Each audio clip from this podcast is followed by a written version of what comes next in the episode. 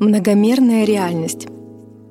Так как сейчас коллективная реальность перестала существовать, и каждый сейчас ответственен за то, что происходит в его жизни, осознает этот человек или не осознает, это все равно существует.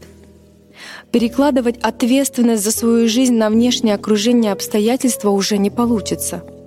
В любом случае будет работать все в соответствии с тем, что сам человек излучает и создает в своей жизни. Сказать, что вы оказались жертвой обстоятельств или попали не в ту компанию, это все равно, что отказаться от себя. Как вы поступаете с собой, вы также поступаете с другими. Но вы также можете все изменить, когда вы начнете смотреть в свой внутренний мир и видеть, что все внешнее — это проявленность вашего внутреннего мира.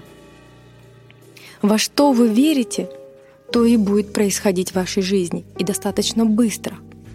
Ваши мысли, состояния и действия формируют ваши события, и вы будете оказываться ровно на тех линиях событий, которые создали сами. Ваши мысли и состояние равно результату того, где вы сейчас находитесь.